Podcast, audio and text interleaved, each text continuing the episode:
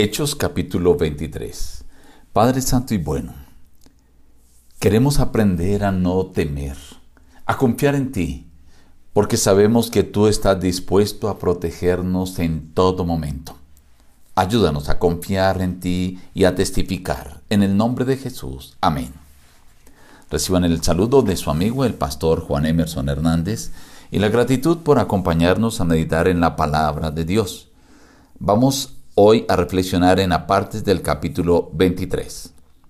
Entonces Pablo, mirando fijamente al concilio, dijo, Hermanos, yo con toda buena conciencia he vivido delante de Dios hasta el día de hoy. Entonces Pablo, notando que una parte era de saduceos y otra de fariseos, alzó la voz en el concilio. Hermanos, yo soy fariseo, hijo de fariseo. Acerca de la esperanza y de la resurrección de los muertos se me juzga. La asamblea se dividió, porque los saduceos dicen que no hay resurrección, ni ángel, ni espíritu, pero los fariseos afirman que sí existen.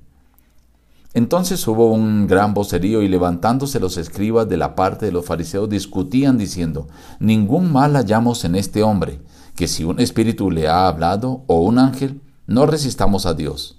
Como el discurso era cada vez más fuerte, el tribuno, temiendo que Pablo fuera despedazado por ellos, mandó que bajaran soldados, lo arrebataran de en medio de ellos y lo llevaran a la fortaleza.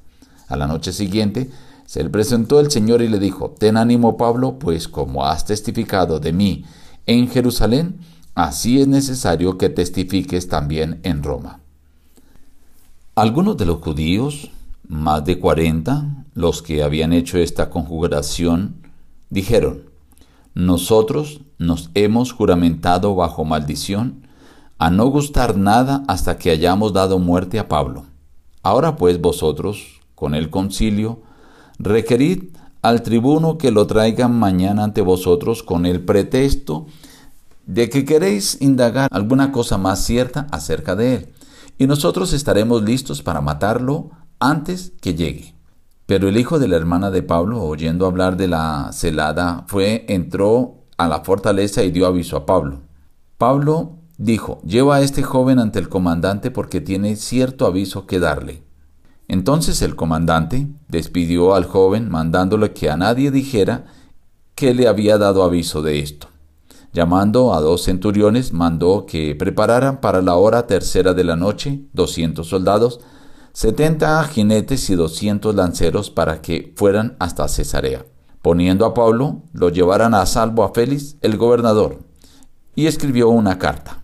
Los soldados tomaron a Pablo como se les ordenó, lo llevaron de noche a Antipatris. Al día siguiente, dejando a los jinetes que fueran con él, volvieron a la fortaleza. Cuando aquellos llegaron a Cesarea y dieron la carta al gobernador, presentaron también a Pablo delante de él. El gobernador leyó la carta. Le dijo, te oiré cuando vengan tus acusadores. Hoy vemos cómo Pablo habla ante el concilio. El sumo sacerdote Ananías ordena que lo golpeen en la boca. Y Pablo, dando a entender que un sumo sacerdote no puede infringir la ley, le dice, pared blanqueada, tú que te pones allí en la ley para proteger la ley, infringes la ley. Cuando le informaron a Pablo que era el sumo sacerdote, entonces él dijo, yo estoy dispuesto a respetar el cargo de sumo sacerdote porque el Señor así lo pidió.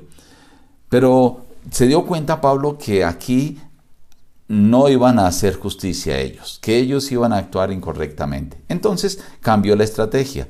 Ahora, viendo que habían fariseos y saduceos, habló acerca de la esperanza de la resurrección que por eso se le juzgaba.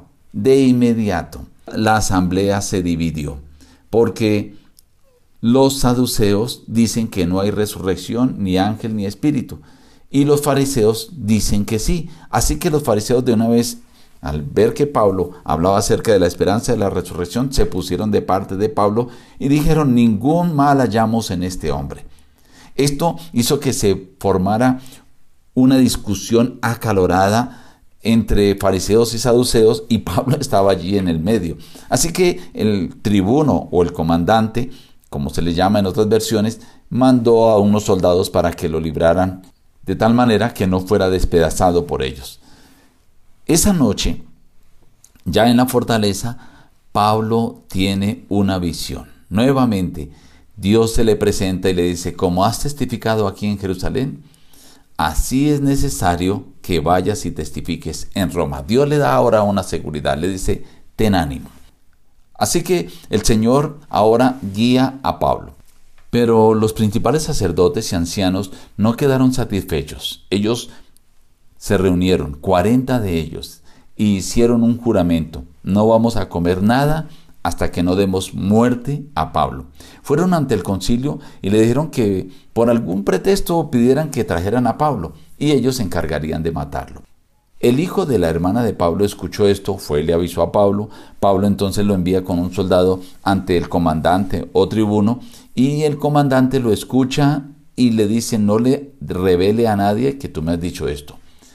Y en la noche, a las nueve de la noche, allí dice la hora tercera de la noche, sería las nueve, manda a Pablo protegido con 470 soldados. Y lo llevaron hasta Antípatris. Allí ya había pasado el peligro, entonces 400 soldados se devuelven y siguen los otros 70 hasta Cesarea. Allí lo entregan a Félix con la carta y él dice, cuando vengan los sacerdotes que te están acusando, entonces yo te escucharé. Pero en medio de esta trama encontramos como Pablo tiene que usar su sabiduría, estrategia para no caer en la trampa de los sacerdotes y ancianos.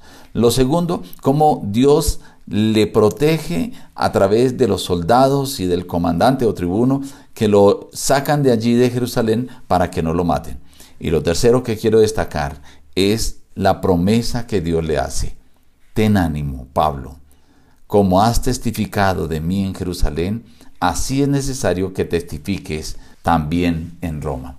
Hoy el Señor también te dice, no temas. Yo estoy dispuesto a protegerte en todo momento Tú preocúpate por testificar. Y esa debe ser nuestra labor, nuestro cometido y también nuestra seguridad, que Dios estará con nosotros para protegernos.